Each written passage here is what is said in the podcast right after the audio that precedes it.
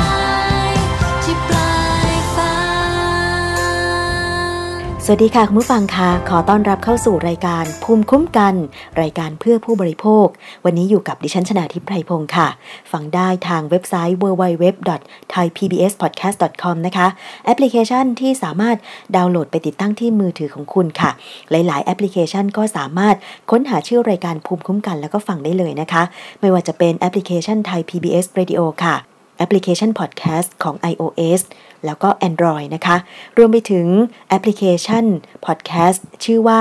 Spotify Podbean แล้วก็ SoundCloud ค่ะ ค้นหาชื่อรายการฟังได้เลยนะคะ และนอกจากนั้นค่ะคุณผู้ฟังที่ฟังอยู่ในต่างจังหวัดนะคะ สามารถรับฟังผ่านสถานีวิทยุต่างๆ ที่เชื่อมโยงสัญญาณในหลาย ๆ สถานีเลย ไม่ว่าจะเป็นที่สุพรรณบุรีนะคะอำเภอหนองย่าไซฟังจากวิทยุชุมชนคนหนองย่าไซ FM 107.5เมกะเฮิรตซ์ค่ะ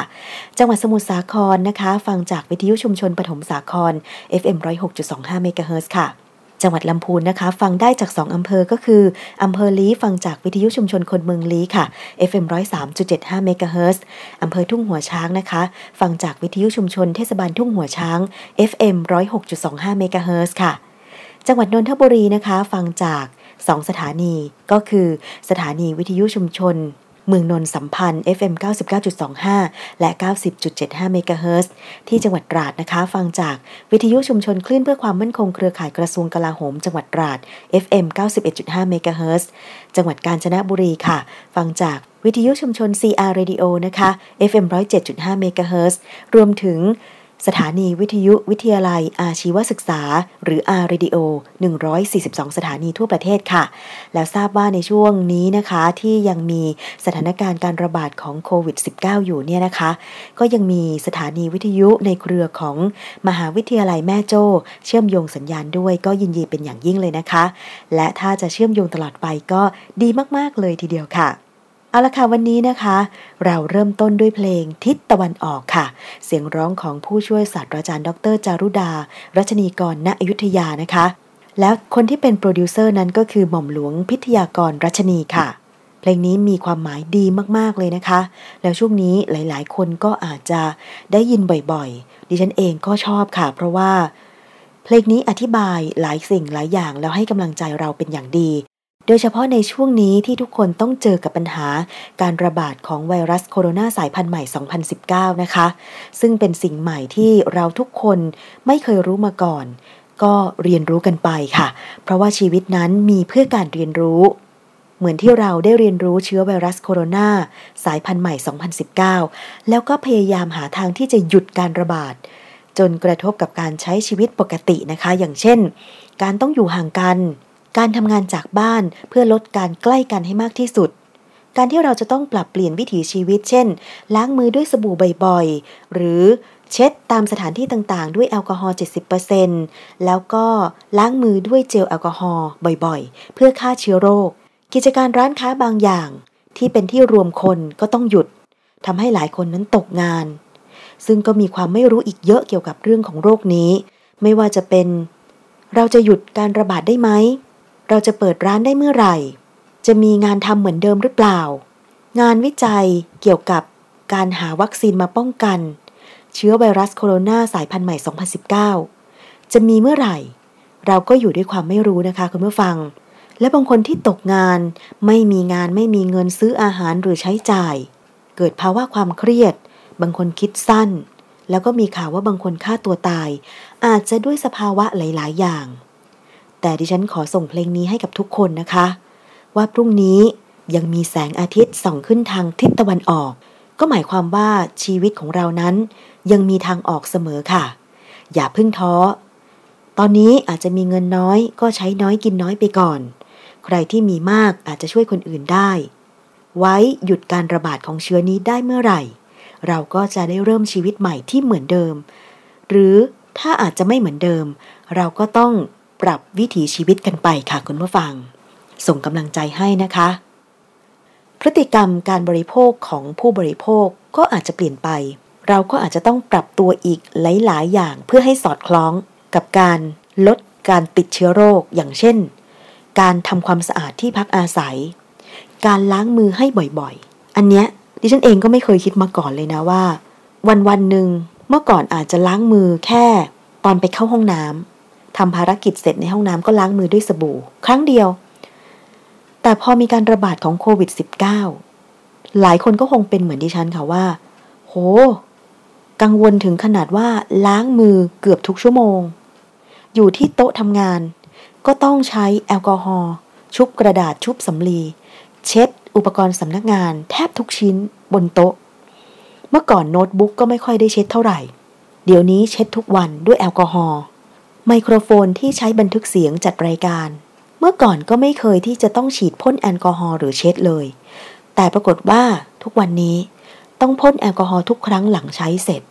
นี่คือพฤติกรรมที่เราจะต้องปรับเปลี่ยนเพื่อลดการแพร่ระบาด เชื้อไวรัสโคโรนาสายพันธุ์ใหม่ 2019 แต่เราต้องทำค่ะคุณผู้ฟัง ถึงจะเป็นสิ่งใหม่แต่เราต้องทำ รวมถึงการเว้นระยะห่างเมื่อเราไปในที่สาธารณะ อันเนี้ยดิฉันขอรณรงค์ เป็นการส่วนตัวนะคะ คุณผู้ฟัง เพราะอะไรเพราะเจอมากับตัวเองค่ะ เจอมากับตัวเองที่ไปซื้อของที่แผงลอย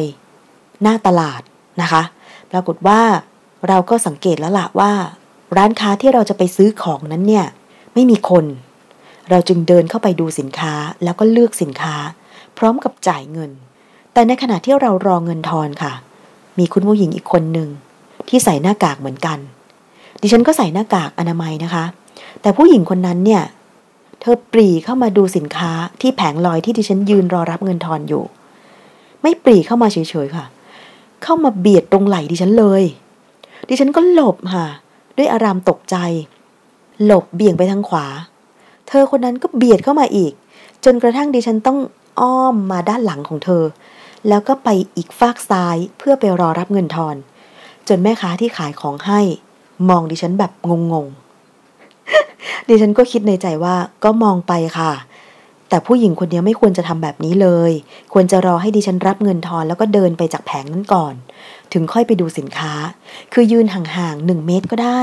ดิฉันก็เห็นน่ะว่า คุณมายืนรอซื้อสินค้า เราก็รีบใช่ไหมคะ เราไม่อยากที่จะซื้อสินค้านานหรอก เราเลือกได้เรารับเงินทอนแล้วก็ไป ใช่ไหมคะ อันนี้คืออยากจะบอกไว้ว่าตอนเนี้ยเราต้องปรับเปลี่ยนพฤติกรรม อยู่ห่างจากคนอื่นเมื่อออกไปในที่สาธารณะ คือห้างสรรพสินค้าหรือที่สาธารณะบางแห่งที่เขาจัดระบบดีๆ เขาก็อาจจะมีเครื่องหมาย เป็นจุดเป็นจุดห่างกัน 1 เมตร 1 เมตร 2 เมตร อะไรอย่างเงี้ย แต่บางที่มันไม่มี เช่น ตลาดร้านค้าแผงลอย ทางเดินสาธารณะทั่วไปอย่างเงี้ย ซึ่งเราจะต้องใช้ ความคิดจากสามัญสำนึกของเราว่าต่อไปนี้นะ ลดการแพร่เชื้อโควิด -19 นะ ต้องอยู่ห่างจากคนอื่นนะ เพื่อจะลดความเสี่ยงในการแพร่ระบาดโรคนี้นะ คือมันต้องคิดอัตโนมัติอะค่ะต่อไปนี้ ว่าต้องเว้นระยะห่างจากคนอื่น 1 เมตรถึง 2 เมตร คือไม่ใช่เรารังเกียจใครนะคะ แต่ว่าเราต้องทำตามมาตรการลดการแพร่ระบาดของเชื้อโรคร้ายนี้ เพราะมันยังไม่มีวัคซีนมาป้องกัน รอให้มันมีวัคซีนมาป้องกันแล้วทุกคนได้ฉีดวัคซีนเมื่อไหร่ ตอนนั้นถึงค่อยสบายใจ 99%ใช่ไหมคะคุณผู้ฟัง อันนี้ก็อยากจะฝากไว้ค่ะ มาถึงอีกเรื่องหนึ่งค่ะ หลังจากที่มีการหยุดให้บริการเที่ยวบินในประเทศนะคะ เพื่อป้องกันการแพร่ระบาดของโควิด -19 ในเดือนพฤษภาคมนี้ก็มีหลายสายการบิน กลับมาเปิดให้บริการอีกครั้งหนึ่งค่ะ แต่ทางด้านของ ศูนย์ข้อมูลโควิด -19 ก็มีการเผยแพร่ แนวปฏิบัติการให้บริการเที่ยวบินในประเทศค่ะ แนวปฏิบัติมีดังนี้นะคะ คุณผู้ฟัง เส้นทางที่มีระยะเวลาบินเกินกว่า 90 นาที สายการบินจะต้องกันที่นั่งแถวหลังไว้พิเศษสำหรับแยกผู้โดยสารที่มีอาการน่าสงสัยว่าจะป่วยค่ะต้องรักษาระยะห่างระหว่างผู้โดยสารหรือ social distancing ทุกขั้นตอน ตั้งแต่การเช็คอิน การขึ้น การลงเครื่องบิน และต้องนั่งในลักษณะที่นั่งเว้นที่นั่ง ลูกเรือจะต้องสวมใส่หน้ากากอนามัยและถุงมือ ไม่มีบริการอาหารและเครื่องดื่มระหว่างเที่ยวบิน ต้องดื่มน้ำหรือกินอาหารก่อนขึ้นเครื่องนะคะสำหรับเที่ยวบินที่บินไม่เกิน 90 นาที ผู้โดยสารต้องรับผิดชอบสวมใส่หน้ากากอนามัยและนำมาเอง และใส่ตลอดเวลาที่เดินทาง รวมถึง ไม่สามารถนำอาหารของตนเองไปกินบนเครื่องได้ อันนี้ก็คือแนวทางปฏิบัติของสายการบินนะคะ มีข้อสงสัยอะไรก็โทรไปถามศูนย์ข้อมูลโควิด -19 สายด่วน 1111 ค่ะ และจากการที่เที่ยวบินต้องให้บริการ แบบที่นั่งเว้นที่นั่ง เพื่อไม่ให้ผู้โดยสารนั่งชิดกัน เสี่ยงต่อการแพร่เชื้อโควิด -19 เนี่ยนะคะ ทาง สำนักงงานการบินพลเรือนแห่งประเทศไทยหรือกพทค่ะ ก็บอกว่า อนุญาตให้สายการบินนั้นขึ้นราคา ตั๋วโดยสารได้ร้อยเปอร์เซ็นต์นายจุฬาสุขมานพผู้อำนวยการสำนักงานการบินพลเรือนแห่งประเทศไทยค่ะ เปิดเผยภายหลังหารือร่วมกับตัวแทนสายการบิน เพื่อซักซ้อมความเข้าใจและแนวทางปฏิบัติ ให้สอดคล้องกับมาตรการควบคุมโรคของกระทรวงสาธารณสุขนะคะ ซึ่งหลังจากเปิดกันไปก็มีภาพ นะคะที่บริเวณเคาน์เตอร์เช็คอิน สนามบินต่างๆ ก็มีผู้โดยสารมากยิ่งขึ้นนะคะ ตอนนี้สายการบินจะต้องใช้เครื่องขนาดใหญ่ในการบิน ต้องขายตั๋วโดยสารในลักษณะที่นั่ง เว้นที่นั่ง เพื่อรักษาระยะห่างตามมาตรฐานการป้องกันการแพร่ระบาด ส่วนสายการบินที่มีเครื่องบินขนาดเล็ก หรือเครื่องใบพัดกำหนดให้ขายตั๋วโดยสารได้เพียง 70%ของที่นั่งที่มีอยู่จริงเท่านั้น ทั้งนี้ก็ยอมรับว่าการปรับลดจำนวนที่นั่งบนเที่ยวบินทำให้ต้นทุนการขนส่งของสายการบินเพิ่มขึ้น ดังนั้นหากสายการบินจะมีการปรับขึ้นราคาบัตรโดยสารก็ทำได้ แต่ปรับได้สูงสุดไม่เกิน 9 บาท 40 สตางค์ต่อกิโลเมตร ซึ่ง low cost airline ส่วนใหญ่จำหน่ายบัตรโดยสารราคาต่ำเพียง 4-5 บาทต่อกิโลเมตรเท่านั้น หมายความว่าสามารถปรับขึ้นราคาได้ร้อยเปอร์เซ็นต์ค่ะ หรือไม่เกินเพดาน 9 บาท 50 สตางค์ แต่เชื่อว่าจะไม่ส่งผลกระทบต่อผู้โดยสารมากนัก เนื่องจากปัจจุบันมีปริมาณการเดินทางที่ไม่มาก คนที่ได้รับผลกระทบจะเป็นเฉพาะกลุ่มผู้โดยสารที่มีความจำเป็นต้องเดินทางเท่านั้น อันนี้ก็ผู้บริโภคที่ต้องมีความจำเป็นในการที่จะใช้บริการสายการบินคงจะต้องรับภาระอะนะคะ เพราะว่าในเมื่อจะต้องมีมาตรการจัดที่นั่งเว้นที่นั่งเพื่อลดการแพร่ระบาดโควิด -19 ก็จะต้องมีการเพิ่ม ค่าตั๋วโดยสารโดยปริยายนะคะ แต่ก็ลองสังเกตค่ะ ดิฉันก็ได้ยินข่าวบอกว่าบางสายการบินเพิ่มขึ้น 200-300 บาทต่อเที่ยวบินนะคะ อันนี้ก็ไม่แน่ใจ แต่อาจจะอยู่ที่ช่วงเวลาของการบินก็ได้นะคะ และนอกจากนั้นค่ะ ก็ยังให้มีการจัดระเบียบ รักษาระยะห่างผู้โดยสารตั้งแต่เดินทางเข้าไปในสนามบิน ไปจนถึงการขึ้นเครื่อง แล้วก็งดให้บริการอาหารเครื่องดื่มบนเที่ยวบินกำหนดให้ลูกเรือสวมหน้ากาก และถุงมือตลอดเวลาที่ให้บริการนะคะกำหนดให้ผู้โดยสารเองก็ต้องสวมหน้ากากและนำไปเองสำหรับสายการบินที่มีเส้นทางบิน ระยะเวลาบินเกิน 90 นาที สายการบินจะต้องกันที่นั่งแถวหลังไว้เป็นพิเศษสำหรับแยกผู้โดยสารที่มีอาการน่าสงสัยระหว่างเที่ยวบินด้วย สงสัยว่าจะป่วยนั่นเองนะคะ คุณผู้ฟัง อันเนี้ยถ้าใครได้มีโอกาส ไปใช้บริการ สายการบินหลังวันที่ 1 พฤษภาคม 2563 ก็ แจ้งดิฉันมาหน่อยว่าเป็นยังไงบ้าง แต่ดิฉันเห็นภาพข่าวที่ผู้สื่อข่าวไทย PBS ลงไปที่สนามบินต่างๆ แล้วก็มีผู้โดยสารมากขึ้นจริง ๆนะคะ แล้วก็เดี๋ยวรอดูค่ะว่าเสียงสะท้อนจะเป็นยังไงบ้างนะคะ ไม่เฉพาะสายการบินเท่านั้นค่ะที่ได้รับผลกระทบ แต่ว่ารถเมย์บางสายนั้น ก็ต้องเลิกกิจการไปเลยก็มี อย่างเช่น รถเมย์สาย 127 ค่ะ รถเมย์สาย 127 เป็นรถร่วมบริการ ต้องปิดกิจการถาวร เนื่องจากผลกระทบจากไวรัสโควิด -19 ทำให้ครอบครัวพนักงาน 50 ชีวิตค่ะ ไม่มีเงินไม่มีอาหาร มีคำบอกเล่าของพนักงานรถเมล์สาย 127 ค่ะ ที่รอวันรถวิ่งให้บริการอีกครั้ง หลังบริษัทประกาศหยุดให้บริการชั่วคราว 1 เมษายน เนื่องจากสถานการณ์การแพร่ระบาดของโควิด -19 แต่มาวันนี้ค่ะ 50 ชีวิต ที่อาศัยอยู่ ที่อู่ตลาดบางบัวทอง จังหวัดนนทบุรี พบกับข่าวร้ายว่าเจ้าของกิจการรถเมล์ร่วมบริการสาย 127 ประกาศยุติการให้บริการรถถาวรเลย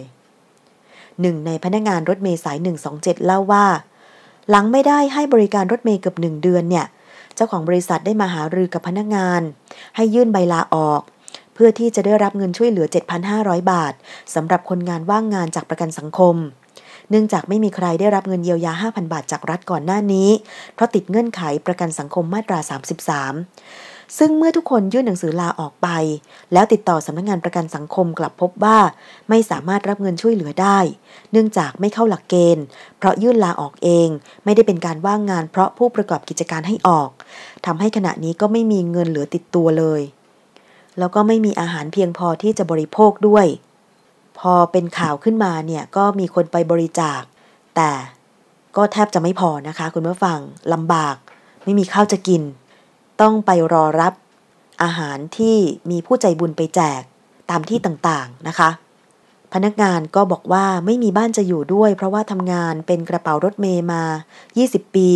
อยู่แต่บนรถกับอู่มาตลอดชีวิตเลยนะคะ แต่ว่าพนักงานบางคนก็เริ่มมองหาลู่ทางในการดำเนินชีวิตในอนาคต แต่ก็หวังค่ะว่า จะมีเงินมาซื้อข้าวท่ามกลางสถานการณ์โควิด -19 ที่ตอนนี้ไปสมัครงานที่ไหนก็ไม่มีใครรับนะคะ อันนี้ก็เป็นความลำบากของพนักงาน รถเมย์ร่วมบริการสาย 127 ที่ประกาศเลิกกิจการถาวร ซึ่งตรงนี้ก็น่าจะมีการเข้าไปช่วยเหลือ ค่อยๆ เป็นค่อยๆ ไปกันแล้วนะคะ แต่ถึงอย่างไรก็ตามการชดเชย ซึ่งก็น่าจะมีการพิจารณาใหม่ด้วยค่ะว่า ถ้าเข้าเงื่อนไขแบบนี้จะสามารถชดเชยเยียวยาให้พนักงานรถเมล์ร่วมสาย 127 ได้อย่างไรบ้างนะคะ แต่ว่าสาย 127 ก็จะมีผู้ประกอบการรายใหม่ที่เข้ามาให้บริการแทนรายเดิมค่ะ ซึ่งก็ยังไม่ทราบว่าจะเดินรถอีกครั้งเมื่อไหร่สำหรับรถเมล์แล้วก็รถสองแถวที่จะทดแทนสาย 127 ก็มีดังนี้นะคะ ก็คือช่วงตลาดบางบัวทองถึงแยกบางบัวทองค่ะ ก็ตอนนี้มีสาย 1003 ที่วิ่งท่าน้ำนนทบุรี ตลาดบางบัวทองแล้วก็ไซน้อย สาย 1024 วิ่งตลาดบางบัวทองพระราม5ถึงท่าน้ำนนทบุรี ช่วงแยกบางบัวทองถึงบางลำพู แล้วก็ผู้โดยสารบางคน ก็อาจจะต้องไปใช้บริการสาย 516 บัวทองเคหะถึงเทเวศนะคะอันนี้ก็ต้องปรับตัวกันไปค่ะคุณผู้ฟัง คือผู้ประกอบการถ้าเขาอยู่ไม่ได้เขาขาดทุนมากๆจริง ๆ เขาก็ไม่ไหวเหมือนกัน แต่ว่าจริง ๆ ภาครัฐเอง ก็มีมาตรการเยียวยาแล้ว เพียงแต่ว่า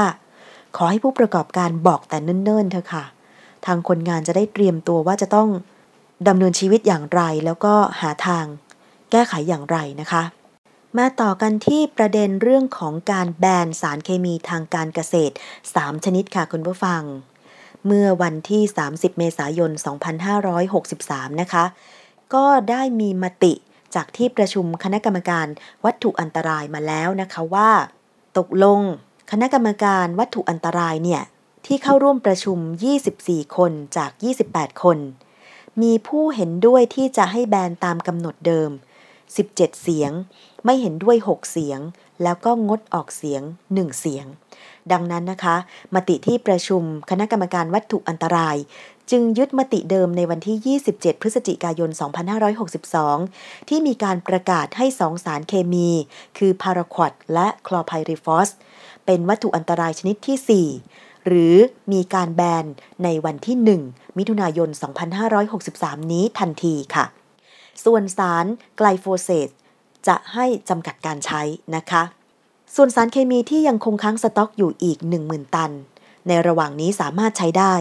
จนกว่าจะถึงวันที่ 1 มิถุนายน 2563 จากนั้นเจ้าหน้าที่จะลงตรวจสอบ หากยังมีการใช้อยู่ จะให้ทำการส่งคืนมาที่กรมวิชาการเกษตร เพื่อทำลายต่อไปนะคะ ขณะที่การหาสารกำจัดศัตรูพืชมาทดแทนสารเคมีทั้ง 3 ชนิดนี้ ทางกรมวิชาการเกษตรจะกลับไปหารือ เพื่อมาเสนอในที่ประชุมครั้งถัดไป โดยให้ศึกษาจากต่างประเทศค่ะคุณผู้ฟัง สารเคมีทางการเกษตรเนี่ยเราเราท่านท่านก็รู้ จากข้อมูลงานวิจัยทางด้านการแพทย์ที่สะท้อนมานะคะ ว่ามันเป็นอันตราย ขนาดหญ้ายังตายแล้วคนจะไปเหลืออะไร คุณผู้ฟัง อย่างพาราควอดเนี่ยเป็นสารเคมีกำจัดวัชพืช หรือเราเรียกทั่วไปก็คือยาฆ่าหญ้า นิยมใช้กันทั่วโลกเลย เพราะว่าราคาไม่แพง สารพาราควดเป็นอันตรายต่อสุขภาพค่อนข้างรุนแรง ทั้งต่อผิวหนังที่ถ้าใครสัมผัสกับสารพาราควดเนี่ยอาจจะทำให้ผิวหนังเป็นแผลผุพอง หรือถ้าเกิดได้สูดดม หรือได้รับสารพาราควดเข้าสู่ร่างกาย จะทำให้มีอาการคลื่นไส้อาเจียนท้องเสียทำลายสมอง คุณเคยได้กลิ่นยาฆ่าหญ้าไหมดิฉันเคยได้กลิ่น เพราะว่าครอบครัวเป็นครอบครัวเกษตรกร ต้องยอมรับว่าเคยใช้สารพวกนี้ เคยเห็นคุณพ่อใช้สารพวกนี้เมื่อก่อนนะคะ เช่นพ่นหญ้าตามคันนา และเวลาที่เขาผสมสารฆ่าหญ้าเนี่ย ก็ต้องมีอัตราส่วนในการผสม แต่มันก็มีบางทีเหมือนกันที่เคยได้ยินมาว่า ถ้ามันเจือจางมากไปมันจะไม่ได้ผล เขาก็เลยผสมน้ำน้อย แล้วใช้สารเคมีเข้มข้นอย่างเงี้ยนะคะแล้วพอมันเข้มข้นมากตอนที่ผสมอะกลิ่นมันลอยมา มันเหม็นมากนะคุณผู้ฟัง เหม็นจนแทบจะอาเจียนเลยนะคะ ที่เขาบอกว่าเนี่ยสารพาราควอดทำลายสมองเนี่ยมันน่าจะจริงนะ แล้วก็สามารถส่งต่อถึงทารกในครรภ์ผ่านรกและสายสะดือได้ อีกทั้งการที่เป็นสารพิษเฉียบพลัน หากได้รับเพียง 1-2 ช้อนชา ก็อาจจะถึงแก่ชีวิต ส่วนสารคลอไพริฟอสจะออกฤทธิ์ยับยั้งการทำงานของระบบประสาทในตัวแมลง ซึ่งองค์การอนามัยโลกหรือ WHO ได้กำหนดให้คลอไพริฟอสเป็นสารประกอบที่มีอันตราย หากมีการสัมผัสโดยตรง สามารถส่งผลกระทบต่อระบบประสาทของมนุษย์ อาการของผู้ที่ได้รับพิษเฉียบพลันจากคลอไพริฟอสก็ได้แก่ ปวดหัว น้ำตาไหลมาก เหงื่อออกมากผิดปกติ น้ำลายในปากมีปริมาณมาก คลื่นไส้อาเจียน ท้องเสียตาพร่ามองภาพไม่ชัด ตัวชา หรือไม่สามารถรับรู้ได้ ความรู้สึกคล้ายกับเป็นอัมาพาตกล้ามเนื้อหดเกรงตัว หรือเกิดตะคริว มีอาการชักกระตุกหมดสติและอาการโคม่า อันนี้คือถ้าใครได้รับสารคลอไพริฟอสแบบเฉียบพลันนะคะ คืออาจจะแบบเผลอนะคะหรือสูดเข้าไปแบบเข้มข้นมากๆ อะไรอย่างเงี้ยนะคะคุณผู้ฟังค่ะ ซึ่งผู้บริโภคอย่างเราเนี่ยก็อยากจะได้อาหารที่ปลอดภัย ปลอดสารเคมีตกค้างในพืชผักผลไม้ใช่ไหม เพราะฉะนั้นเนี่ยผู้บริโภคยุคปัจจุบัน ตื่นตัวมากขนาดไหนในการที่จะได้รับอาหารปลอดภัย เราไปฟังเสียงสะท้อนของผู้ที่ทำงานคุ้มครองผู้บริโภค คุณมนฤดีโพอิน นักวิชาการมูลนิธิเพื่อผู้บริโภคค่ะผู้บริโภคไทยเนี่ยจะต้องได้รับข้อมูลข่าวสารที่เป็นจริงนะคะ ในการในการที่จะแสดงพรรณาหรือคำโฆษณาอะไรก็ตามบนฉลากนะคะ อย่างเช่น ข้อมูลของฉลากซื้อที่คุณสาลีเนี่ยค่ะ ได้แถลงข่าวไปอะค่ะ ผู้บริโภคไม่ทราบเลย ว่ามันมีไกลโฟเสตตกค้างอยู่ในผลิตภัณฑ์ที่ผู้บริโภคทานเข้าไป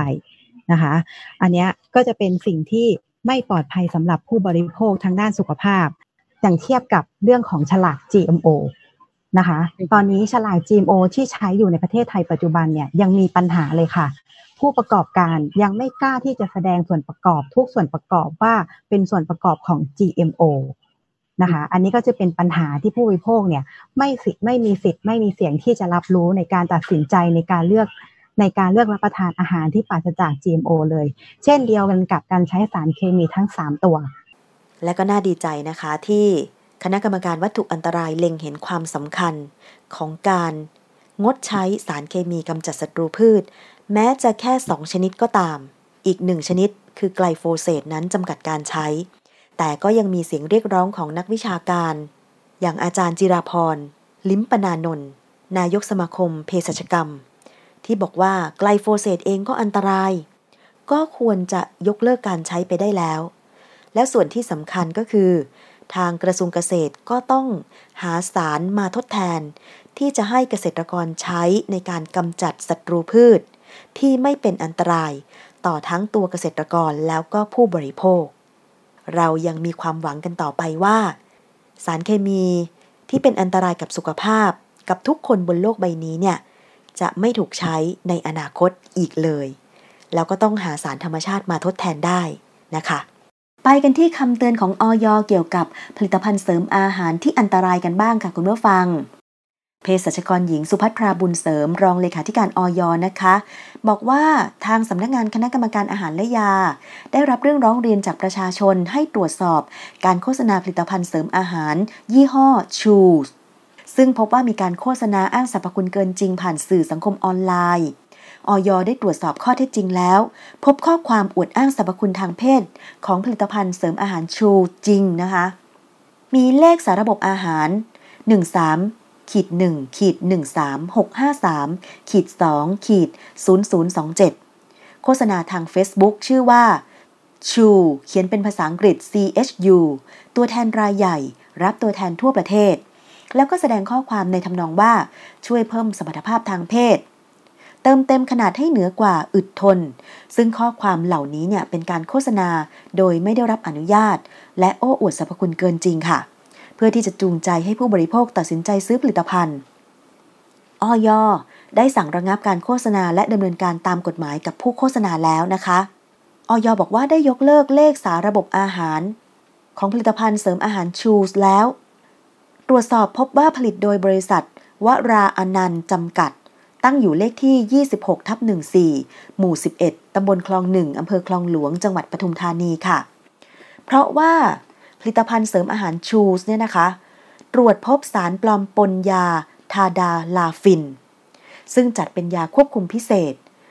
ตั้งแต่วันที่ 4 มีนาคม 2563 แล้ว และดำเนินคดีกับผู้ผลิตไปแล้วค่ะ จึงขอให้ผู้ขายและผู้บริโภคผลิตภัณฑ์ดังกล่าว หยุดจำหน่าย หยุดรับประทานผลิตภัณฑ์นี้ทันที เพราะว่ามีผลข้างเคียงของยาทาดาลาฟิน ซึ่งเป็นสารที่ออกฤทธิ์ในการขยายหลอดเลือด มีข้อควรระวังการใช้ในผู้ป่วยที่เป็นโรคตับและไต ห้ามใช้กับผู้ป่วยที่มีภาวะความดันโลหิตต่ำ ผู้ป่วยโรคหัวใจล้มเหลว ผู้ป่วยโรคกล้ามเนื้อหัวใจขาดเลือด และผู้ป่วยที่มีภาวะเจ็บหน้าอกแบบไม่คงที่ อาการข้างเคียงจะเป็นอันตรายไปทำลายระบบความผิดปกติของระบบประสาทตาถึงขั้นตาบอดได้นะคะและบางท่านอาจจะมีอาการปวดศีรษะอย่างรุนแรง หัวใจเต้นผิดจังหวะ เกิดอาการเจ็บปวดที่อวัยวะเพศ ความดันโลหิตสูง และอาจได้รับอันตรายถึงแก่ชีวิตค่ะ เพราะฉะนั้นก็ฟังคำเตือนของทางด้านเภสัชกรหญิง สุภัทราบุญเสริมก็บอกว่า ได้ดำเนินคดีกับผลิตภัณฑ์ที่ลักลอบใส่ยาแผนปัจจุบัน และโฆษณาอวดอ้างสรรพคุณเกินจริงมาโดยตลอด เพราะฉะนั้นเนี่ยก่อนซื้อ ก็ขอให้หยุดคิดก่อนว่าออยไม่รับรองสรรพคุณในทางบำบัดรักษาโรค หรือเสริมสมรรถภาพทางเพศนะคะ อย่าทำร้ายตัวเองด้วยการรับประทานผลิตภัณฑ์เสริมอาหารโอ้อวดเกินจริง เพราะอาจได้รับอันตรายจากการลักลอบใส่ยา เพื่อให้เกิดผลตามคำโฆษณาค่ะ แล้วก็เชิญชวนประชาชนนะคะ ร่วมสร้างพลังทางสังคม ความรอบรู้ด้านสุขภาพ ไม่เชื่อ ไม่ซื้อ ไม่มีขายซึ่งถ้าหากคุณผู้ฟังนะคะ พบเห็นโฆษณาโอ้อวดเกินจริงของผลิตภัณฑ์ที่มีชื่อว่าชู หรือ CHU เนี่ยนะคะ ก็แจ้งไปได้ที่โทรศัพท์สายด่วนของออยค่ะ หมายเลข 1556 หรือ Facebook ของออยก็คือ FDA ไทย เป็นภาษาอังกฤษนะคะ อันนี้จะรวดเร็วที่สุดเลย หรือว่าถ้าสะดวกทางอีเมลก็อีเมลไปได้ค่ะที่ 1556 at fda moph.go.th นะคะ ง่ายๆเลย หรือว่าแจ้งที่สถานีอนามัยสำนักงงานสาธารณสุขจังหวัดหรือโรงพยาบาลที่คุณได้ไปใช้บริการอยู่ก็ได้นะคะ บอกว่าให้ช่วยตรวจสอบหน่อย เกี่ยวกับผลิตภัณฑ์เสริมอาหารมันโฆษณาแบบเนี้ยมันเกินจริงไหมมันมีสรรพคุณแบบนั้นจริงหรือเปล่า แต่ที่แน่ ๆก็คือ ผลิตภัณฑ์เสริมอาหารไม่ใช่ยา ไม่มีการอนุญาตให้ โฆษณาไปในทางบำบัดหรือรักษาโรค โดยเฉพาะการเสริมสมรรถภาพทางเพศไม่มี ยกเว้นอย่าง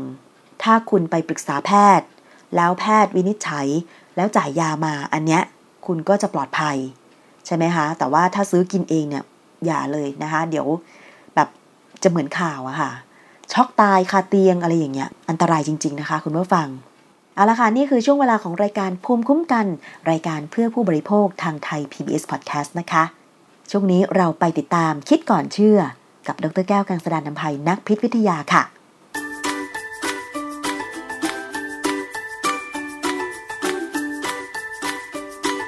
ช่วงคิดก่อนเชื่อ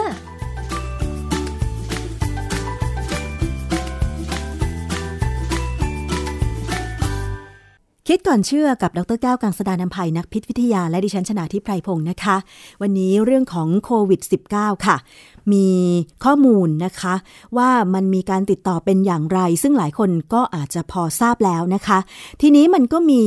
งานวิจัยเกี่ยวกับเรื่องนี้มากพอสมควร พฤติกรรมของประชาชนเนี่ยก็อาจจะเสี่ยงต่อการที่จะ ติดเชื้อไวรัสโควิด -19 ได้เหมือนกัน มีอะไรบ้าง แล้วก็พฤติกรรมของชาวตะวันตกเนี่ยนะคะ มันเสี่ยงมากน้อยขนาดไหน เราจะเปลี่ยนแปลงได้หรือไม่นะคะ ต้องไปถามอาจารย์แก้ว อาจารย์ค้างานวิจัยเกี่ยวกับเรื่องพฤติกรรมที่เสี่ยงรับเชื้อโควิด -19 เนี่ยนะคะ เปรียบเทียบกันชาวเอเชียกับตะวันตกเนี่ยเป็นยังไงคะอาจารย์ เออความจริงมันไม่เชิงเป็นงานวิจัยนะ แต่มันเป็นการประยุกต์ผลจากงานวิจัยที่เขาเคยทำกันมาและเราเคยคุยกันไปแล้วเนี่ย มาใช้กับชีวิตประจำวันของคนทางตะวันตกคืออย่างนี้เขาไปดูในเว็บไซต์หนึ่งเขามีบทความแล้วเขาก็ตอนนี้เขาชอบใช้คำว่า new normal ใช่ไหมค่ะ ซึ่งอันเนี้ยมันเป็นสิ่งหนึ่งที่คนตะวันตกหรือโดยเฉพาะคนอเมริกันเนี่ย อาจจะต้องทำแล้ว เช่นเราเวลาเราดูหนังฝรั่งเนี่ยหรือแม้กระทั่งตอนที่ผมอยู่ที่อเมริกาเนี่ยนะคนอเมริกันเนี่ยใส่รองเท้าเดินเข้าบ้านค่ะนะ เขามีพรมนะเขามีพรม ผมก็มีความรู้สึกว่าไอการใส่รองเท้าเดินเข้าบ้านเนี่ย พรมเนี่ยมันเก็บขี้ฝุ่นแน่ค่ะนะแล้วฝรั่งเนี่ยเขาก็จะสักปีหรือครึ่งปีเนี่ยเขาถึงจะใช้แชมพูเนี่ยทำความสะอาดพรมอืมซึ่งเป็นเรื่องใหญ่เลยทำกันเต็มที่แล้วก็ดูดฝุ่นกันออกมาอย่างเงี้ยนะค่ะเขาใช้แชมพูเฉยๆเหรอคะอาจารย์คือเขาไม่ได้จ้างบริษัทที่มาซักพรมเหรอคะอาจารย์ แล้วแต่แล้วแต่ว่ามีสตังค์ไหมอย่างตอนที่ผมอยู่ที่ที่นู่นเนี่ยนะฮะ ตอนที่ผมจะต้องออกจากไอ้อพาร์ตเมนต์หรือที่ไหนก็ตามที่เราไปเช่าอยู่เนี่ย เราจะต้องทำความสะอาดคืนห้องให้เขาค่ะไม่งั้นเขาก็จะยึดเงินประกันใช่ไหมฮะค่ะเราก็ทำให้สะอาดก็ทำเองได้ไม่ยาก เพราะว่ามันมันเป็นแชมพูสำหรับทำความสะอาดพรมโดยเฉพาะเลยค่ะฉีดเสร็จแล้วเนี่ย ก็เอาแปรงแปรงหน่อย แต่แล้วจากนั้นก็ใช้เครื่องดูดฝุ่นเนี่ยดูดมันจนมันแห้งนะฮะซึ่งก็ ใช้แรงมันต้องใช้แรงประมาณชั่วโมงสองชั่วโมงแล้วแต่ห้องใหญ่ห้องเล็กค่ะแต่ว่าคนบางคนที่เขามีสตางค์เนี่ยเขาก็ไปเลยอืมก็เจ้าของห้องหรืออพาร์ตเมนต์เขาก็จะยึดเงินประกันไว้ค่ะนะฮะทีนี้ไอ้การทำแบบเนี้ยมันมันผมไม่ค่อยสบายใจตอนที่ผมอยู่ที่อพาร์ตเมนต์แบบเนี้ยนะค่ะผมจะถอดรองเท้า แล้วก็ถือเข้าบ้านไปวางไว้ที่ชั้นค่ะเป็นห้องเราก็จะทำทำแบบคนไทยอะ คือเดินเท้าเปล่าบนพื้นค่ะนะฮะทีนี้ ปรากฏว่ามันก็มีงานวิจัยออกมาแล้วว่าไอ้เจ้าโควิด -19 เนี่ย มันอยู่บนพื้นได้ นานพอสมควร เช่น ถ้าเป็นพื้นเรียบๆไม่มีรูอะไรก็ตามเนี่ยนะอย่างพื้นบ้านธรรมดาเนี่ยค่ะลักษณะมันเนี่ย มันอยู่ได้นานเป็นวันหรือเป็นอาทิตย์ด้วยซ้ำค่ะ ไม่ว่าจะเป็นพื้นไม้ พื้นปูน หรือพื้นเอ่อวัสดุแบบไหนก็ตาม คืออันเนี้ยโควิด -19 มันก็จะเอ่อ สามารถติดบนพื้นได้ บางบางรายงานก็เห็นบอกว่าเป็น3วันถึง9วันหรือเปล่าอาจารย์ พวกพื้นพลาสติก ซึ่งไอ้พื้นสัพื้นเทียมบ้านเราเนี่ยที่เราใช้กันอยู่เนี่ยนะค่ะอย่างที่เป็นพื้นดูเหมือนลายไม้ แต่เป็นพื้นเทียมคือเป็นพลาสติก เนี่ย มันอยู่ได้นานพอสมควรนะนานเป็นวันๆนะนะฮะค่ะคือถ้าเป็นบทความวิจัยจริง ๆ เนี่ยเขาก็จะทำในมีบทความใน Lancet Microbe ปี 2020 เนี่ยนะเขาก็ดู ความทนของไอ้เจ้าโควิด 19 เนี่ย บนสิ่งแวดล้อมต่างๆ แล้วเขาก็กล่าวบอกว่า ไวรัสนั่นนะนะทนที่อุณหภูมิ 4 องศา ได้นานถึง 14 วันค่ะแต่ถ้าเป็น 70 องศาอยู่ได้แค่ 5 นาทีค่ะคำถามคือบ้านเราเนี่ยจริงๆอุณหภูมิก็คงไม่เกิน 35 นะค่ะถ้าเกิน 35 พื้นถ้าในบ้านเกิน 35 เนี่ยแย่แล้วเราจะลำบากมาก ร้อนมาก เออเพราะฉะนั้นมันคงอยู่ได้เป็นวันๆน่ะค่ะนะฮะทีนี้อย่างบ้านฝรั่งเนี่ย ส่วนใหญ่แล้วว่าจะเย็นมันหนาวนะฮะเพราะว่าเออมันหนาวอยู่ เพราะฉะนั้นมันอยู่ได้นานค่ะนะฮะแล้วเวลาฝรั่งเนี่ยบางคนเนี่ยก็เวลาของตกลงไปบนพื้นเนี่ยค่ะ ก็หยิบกินอะอือหือเขาไม่เอาล้างก่อนเหรอ หรือว่าเขาไม่ทิ้งเหรอคะอาจารย์แล้วแต่คนนะบางคนเขาบอกว่าใช้กด5วินาที เคยได้ยินไหมอ๋อ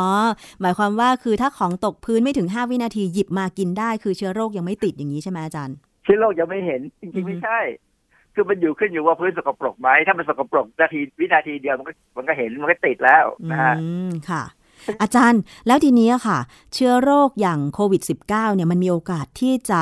เอ่อกระจายบนพื้นผิวถนน ซึ่งเป็นยางมะตอยหรือว่าซีเมนต์อะไรอย่างนี้ไหมเพราะว่าเวลาเราใส่รองเท้าออกนอกบ้านเนี่ยเราก็ต้องเหยียบสัมผัสพื้นพวกนี้ แล้วถ้าเราใส่รองเท้าเข้าบ้าน เชื้อมันถึงจะติดไปอย่างเงี้ยค่ะอาจารย์เออยังมาต่อยซีเมนต์นอกบ้านที่เป็นถนนบ้านเราเนี่ยผมว่าไม่ค่อยน่ากลัวหรอกค่ะที่เขาไปล้างร้านกันเนี่ยผมว่าเปลืองน้ำยาอืมเพราะมันร้อนมากอืมนะร้อนมาก ร้อนจนพวกนี้คงอยู่ไม่นาน คือถ้ามันมันมันอยู่ในฝอยน้ำลายเนี่ยนะสภาวะถนนยังมาต่อยกับซีเมนต์บ้านเราเนี่ย น้ำน้ำที่เป็นน้ำลายเนี่ยระเหยหมดอืมแน่ๆเลย เพราะฉะนั้นตัวไวรัสมันก็เสียสภาพตายไปค่ะไวรัสนี่ไม่ได้แข็งแรงนะค่ะอ่อนแอมากอืมเพียงแต่สิ่งแวดล้อมที่มันอยู่ตอนที่มันถูกปล่อยออกมาเนี่ยทำให้มันอยู่ได้อ๋อ ถ้ามันเป็นฝอยน้ำลายที่ยังฟุ้งอยู่ในอากาศแล้วเราหายใจเข้าไปเนี่ยอันนั้นคือปัญหามากเลย ค่ะ แต่ถ้ามันอยู่บนพื้นแล้วเนี่ยโอเคก็ก็อาจจะไม่มีปัญหาเท่าไหร่ ถ้าเราไม่ไปเหยียบมาอือฮึทีนี่ประเด็นปัญหาคือถ้ามีคนจามคนติดเชื้อแล้วจามหรือไอลงบนพื้น เรียบๆในตึก ค่ะ พื้นบนตึก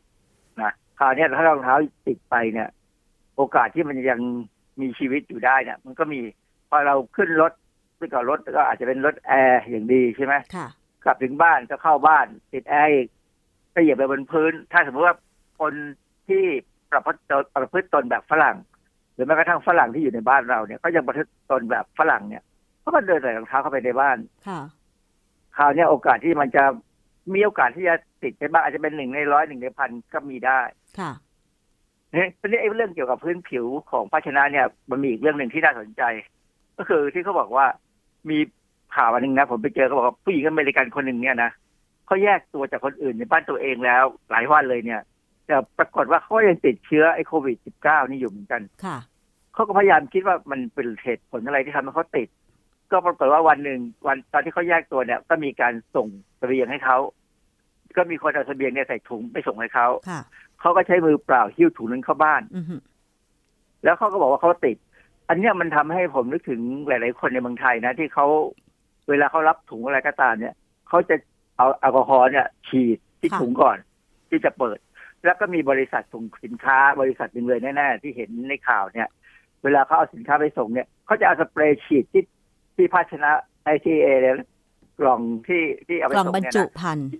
เออฉีดแอลกอฮอล์ก่อนให้เห็นเลย แล้วก็เช็ดให้เห็นเลยค่ะ ซึ่งมันก็ทำให้ผู้รับพัสดุเนี่ย มีความรู้สึกเออมั่นใจขึ้นค่ะที่จะใช้มือเปล่ารับเข้าบ้าน นะฮะอีกอันหนึงที่น่าสนใจก็คือมันมีข่าวในเว็บเว็บหนึ่งเขาบอกว่าเออเว็บนี้ชื่อ the Everett the word the word ผมเขาเขียนว่า t h e v e r g e com เนี่ย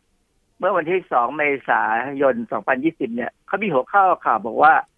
เอ่อพลาสติกแบกเนี่ย ไอ้ถุงพลาสติกเนี่ย อาจจะต้องกลับมาอีกครั้งหนึ่งค่ะในใน บางรัร้าฐนขายของอืมเออในบางรัฐเช่นเพราะว่าตอนนี้คือเออทั้งไทยเองก็รณรงค์เลิกใช้ถุงพลาสติก แล้วก็หันไปใช้บรรจุภัณฑ์อื่น เช่นถุงกระดาษ หรือวัสดุธรรมชาติที่ย่อยสลายง่ายใช่ไหมคะ แล้วทำไมถึง แล้วทำไมเอ่อรัฐบางรัฐของสหรัฐนี่ถึงบอกว่าพลาสติกอาจจะต้องกลับมาเออนิวแฮมนิวแฮมเชียร์เนี่ยเขาจะเริ่มแบนการใช้ถุงนี้ซ้ำ คือคือการการคือคือพอเราบอกว่าไม่ใช้ถุงพลาสติกค่ะก็จะมีการใช้ภาชนะหรือใช้ถุงซ้ำใช่ไหมใช่ ถุงพลาสติกดีๆ เนี่ยค่ะ แต่ว่าเขาก็มากังวลว่าไอ้การใช้ซ้ำเนี่ย มันอาจจะไม่สะอาดพออ๋อนะเขาก็เลยจะต้องบอกว่าอาจจะต้องใช้ถุงแบบใช้ครั้งเดียวทิ้งแล้วอ๋อคืถ้าอการค่ะ การแบนแบบชั่วคราวเนี่ย จะเริ่มก็เริ่มไปแล้วล่ะตั้งแต่วันที่ 31 มีนาคม การเลิกแบนแบบชั่วคราวหรือเปล่าอาจารย์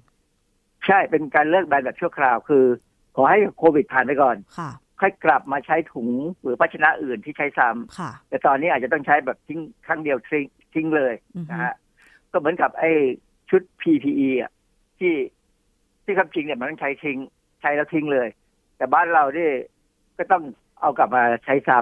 ำอืมเอามาทำความสะอาดแล้วใช้ซ้ำก็มีบางคนค่ะที่บางแห่งนะมันมันสามารถใช้ซ้ำได้เหรอคะ ชุด PPE เพราะว่าส่วนมาก PPE นี่บุคลากรทางการแพทย์จะใช้กันเออถามว่าผมถ้าถ้าเป็นผมเนี่ยนะถ้ามันไม่มีมันก็ต้องทำความสะอาดแล้วมาใช้ซ้ำคือถ้าเราล้างให้เป็นเนี่ยคือค่ะล้างน้ำธรรมดาเนี่ยกับสบู่นี่แหละค่ะแล้วอย่าขยี้มันอย่าไปบิดมันสะบัดให้แห้งและตากผึ่งลม มันก็ควรจะเหมือนในสภาพเดิม เพราะว่าอย่างหน้ากากอนามัยดีๆนะเอาค่ะยี่ห้อดีๆนะ เอ่อที่ไม่ใช่สองบาทห้าสิบนะค่ะ ยี่ห้อที่เชื่อถือได้เนี่ย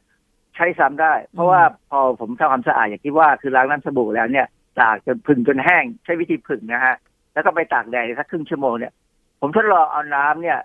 ใส่ลงไป มันก็ไม่รั่ว ค่ะ เพราะฉะนั้นอยู่ที่ว่าเราล้างเป็นไหมล้างได้ยังไงนะค่ะ ฮะเพราะฉะนั้นไอ้เจ้าไอ้ชุด PPE ที่บุคบุคลากรทางด้านสาธารณสุขเขาใช้เนี่ย มันก็ทำจากกระดาษกับปันบอลซึ่งก็คล้าย ๆ กับเจ้าหน้ากากอนามัยนี่แหละค่ะเพราะฉะนั้นถ้าล้างเป็นทำเป็นแล้วมีที่ผึ่งให้มันแห้ง แล้วก็ไปตากแดดสักนิดหนึ่งก็แค่ตากแดดเพื่อรับแสง UV ธรรมชาตินั่นแหละนะฮะมันจะมันก็จะน่าจะใช้ได้ค่ะนะฮะอาจารย์แล้วทีนี้เอ่อที่อาจารย์บอกว่าเอ่อใส่รองเท้าเข้าบ้านเนี่ย เชื้อโรคมันจะมีโอกาสติด พื้นรองเท้าไปแล้วอย่างพื้นพรมเนี่ยมันจะอยู่ได้นานขนาดไหนเอ่อพื้นพรมเนี่ยถ้าเป็นบ้านที่ไม่ร้อนเนี่ยมันคงอยู่สบายๆเป็นสิบวันนะนะค่ะทีนี้ ตอนเนี้ยคนอเมริกันเนี่ยเขาก็เลยเริ่มที่จะมีมีคำแนะนำมาแหละว่าให้ทำให้เหมือนคนทางเอเชียคือ เวลาเข้าบ้านเนี่ย เปลี่ยนรองเท้า ค่ะ เราเห็นว่าคนคนเกาหลีคนญี่ปุ่นเนี่ยเขามีรองเท้าเฉพาะเดินในบ้านเลยนะใช่ ซึ่งผมก็ใช้วิธีการนี้อะคือคือผมเป็นคนเท้าเย็น เพราะฉะนั้นเข้ามาในบ้านเนี่ย ผมผมต้องใส่ถุงเท้า แล้วเปิงเอิญเนี่ย เท้าผมก็เริ่มเสียสภาพไปแล้ว เพราะว่าความมีอายุค่ะคอลลาเจนที่ที่พื้นเท้ามันน้อยลงค่ะผมก็เดินแล้วบางทีก็มีความรู้สึกเจ็บๆอะ ผมก็จะใส่รองเท้าอีกชั้นหนึ่งค่ะนะฮะซึ่งอันเนี้ยที่เขาก็มีคำแนะนำในบทความในวารสารต่าง ๆ ทางออนไลน์เนี่ยเขาก็บอกว่าให้คนอเมริกันเนี่ยทำแบบเนี้ยให้ เปลี่ยนเป็นมีรองเท้าเฉพาะในบ้าน และไอ้รองเท้าที่ใส่ไปข้างนอกเนี่ย ก็ให้ทำความสะอาดด้วยน้ำยาฆ่าเชื้อซะคือน้ำยาฆ่าเชื้อไม่ต้องใช้มากหรอกแค่เช็ดๆกันความจริงเนี่ยถ้าใครเคยเห็นโรงงานทำอาหารบ้านเรา หรือว่าใครที่ทำงานในโรงงานทำอาหารเนี่ย จะเห็นเลยว่า เวลาเราเดินเข้าไปในโรงงานเนี่ย เขาจะให้เราย่ำลงไปบนกระบะค่ะซึ่งมีน้ำยาฆ่าเชื้ออืม ลักษณะเดียวกันอะทำแบบนี้ก็ได้ตอนแรกบ้านผมก็จะทำเหมือนกันนะค่ะแต่ผมบอกว่าเออคงไม่จำเป็นถึงอย่างนั้นมั้งเพราะว่าเราถอดรองเท้านอกบ้านแล้วเราก็เดินเข้ามาในบ้านค่ะน้ำยาฆ่าเชื้อที่ว่านี้คือน้ำยาอะไรอาจารย์ก็พวกน้ำยา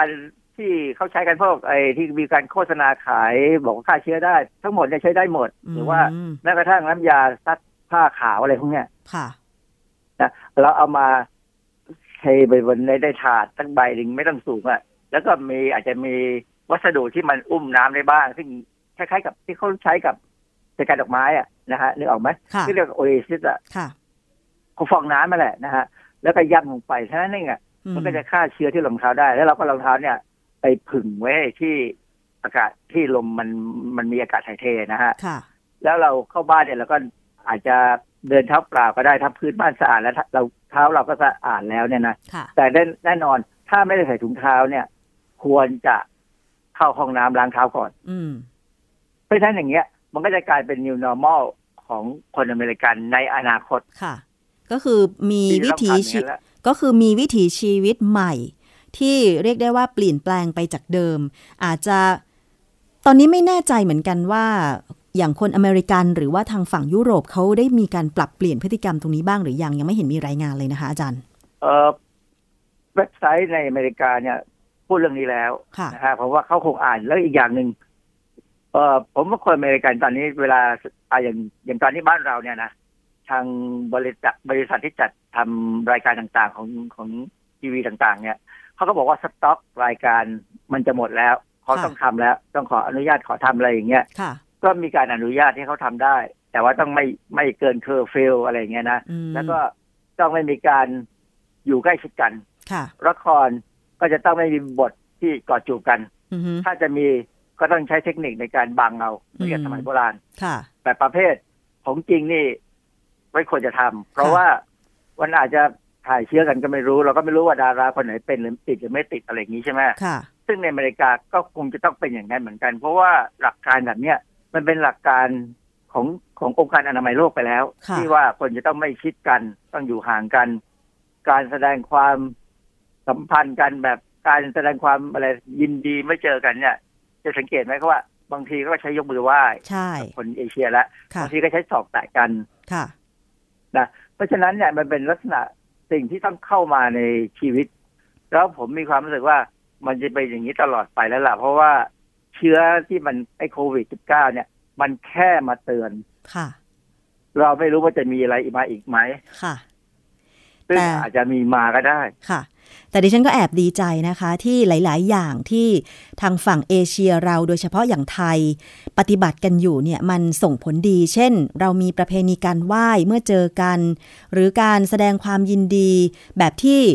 พูดแสดงความยินดีไม่ใช่การโอบกอดแบบใกล้ชิดแบบวัฒนธรรมของฝรั่งนะคะ รวมไปถึงการถอดรองเท้าเข้าบ้าน ดิฉันนึกดีใจมากเลยกับคำสอนนี้ เพราะว่าเมื่อก่อนคุณตาก็สอนแบบนี้คือ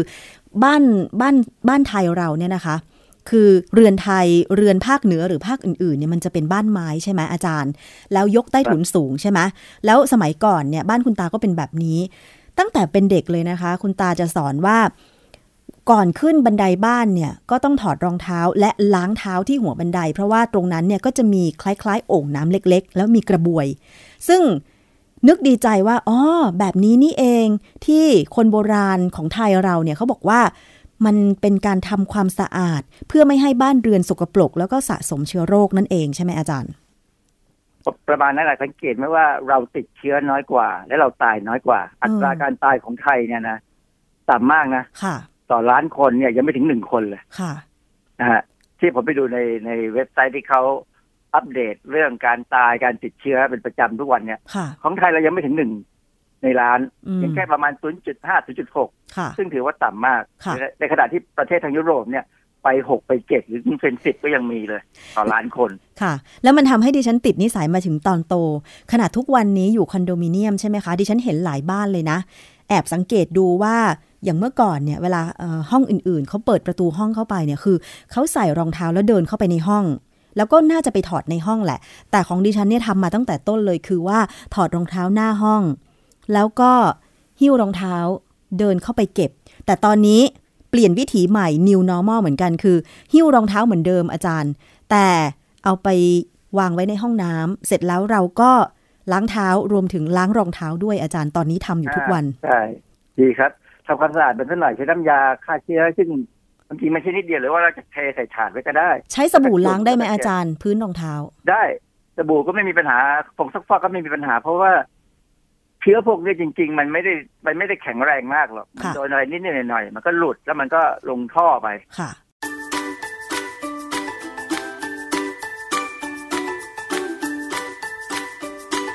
ช่วงคิดก่อนเชื่อ